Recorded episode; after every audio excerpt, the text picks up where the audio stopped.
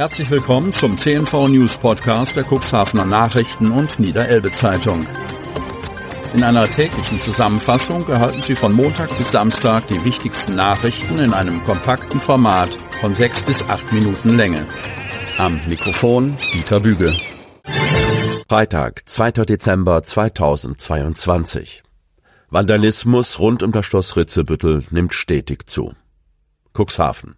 In der Nacht zum Donnerstag randalierten Unbekannte im Cuxhavener Schlossgarten. Dabei wurden Scheiben des Gärtnerhauses eingeschlagen. Die Bauwerke um das Schloss Ritzebüttel werden immer öfter Opfer von Schmierereien und Beschädigungen.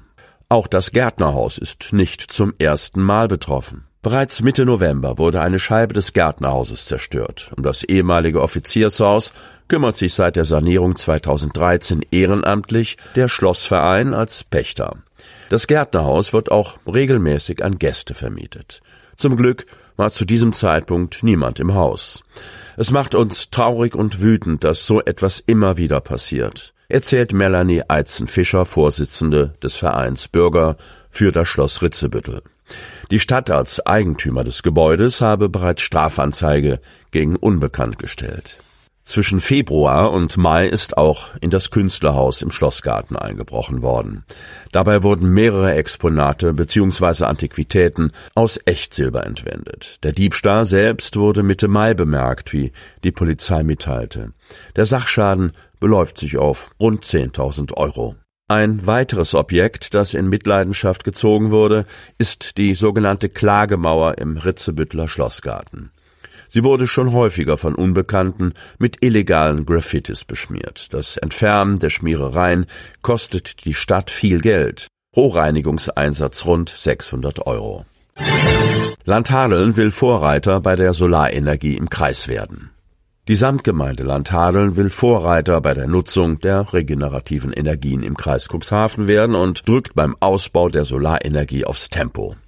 Ein Kriterienkatalog soll dabei helfen, die Ausweisung möglicher Freiflächen-Photovoltaikanlagen zu steuern.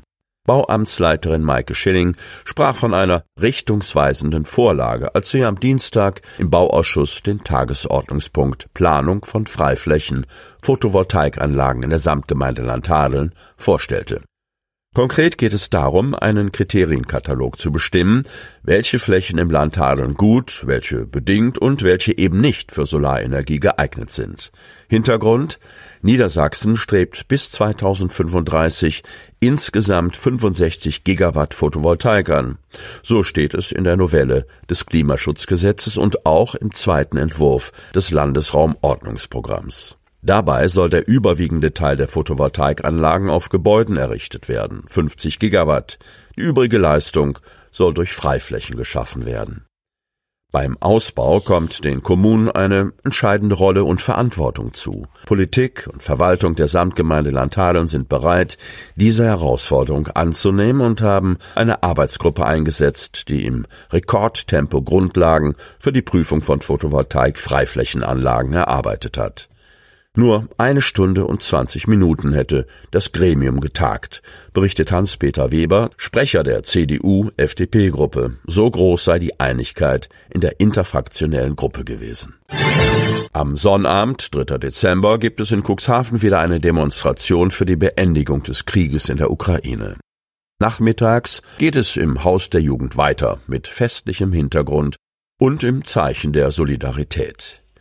Die Ukrainer in Cuxhaven haben sich mit dem Wunsch einer neuerlichen öffentlichen Kundgebung an das überparteiliche Bündnis Cuxhaven für Respekt und Menschenwürde gewandt. Am Sonnabend treffen sich die Ukrainer, Mitglieder des Bündnisses und alle Unterstützerinnen und Unterstützer um 10 Uhr an der Martinskirche in der Südersteinstraße.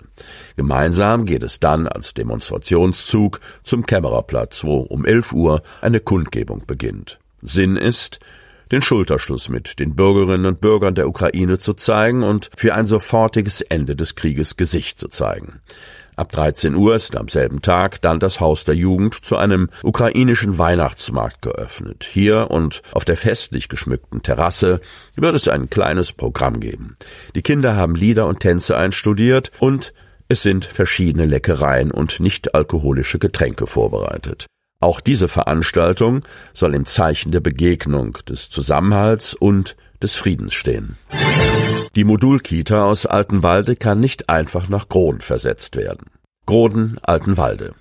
Die Idee hört sich so schön an. Eine Kita geht auf Reisen, wird aufgeladen und von einem Ort zum anderen gebracht. Nun stellt sich heraus, dass sich alle dabei gewaltig verkalkuliert haben. Denn so einfach geht es nicht. Der Start für die Krippe in Groden muss wieder verschoben werden, zum Leidwesen der Eltern, die weiter ihre Krippenkinder durch die halbe Stadt karren müssen, obwohl sie in Groden wohnen und arbeiten. Dass die evangelische Kita St. Ambundus in Groden einen Krippenanbau erhalten sollte, hatte der Verwaltungsausschuss der Stadt schon 2018 beschlossen. Doch bis April 2021, als Eltern Alarm schlugen, tat sich erstmal nichts. Als dann der dringende Bedarf bekannt wurde, fiel der Blick auf die zweigruppige Modulkita in Altenwalde. Die Grundvorstellung, ein Tieflader nimmt die Räume Huckepack und setzt sie zehn Kilometer weiter wieder ab.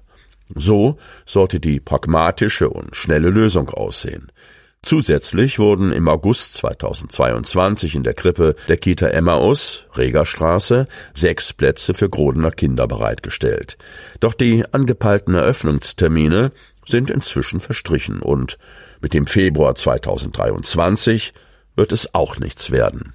Inzwischen mögen Stadt und Kita-Verband überhaupt keinen konkreten Termin mehr nennen, auch wenn es wohl auf das neue Kindergartenjahr 2023-24 hinauslaufen wird. Es tut uns wirklich leid.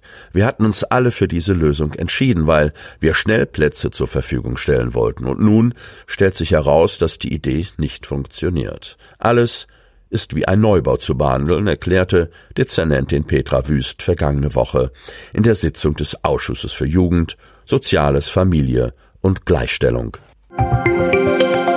Sie hörten den Podcast der CNV Medien. Redaktionsleitung Ulrich Rode und Christoph Käfer. Produktion Win Marketing, Agentur für Text- und Audioproduktion.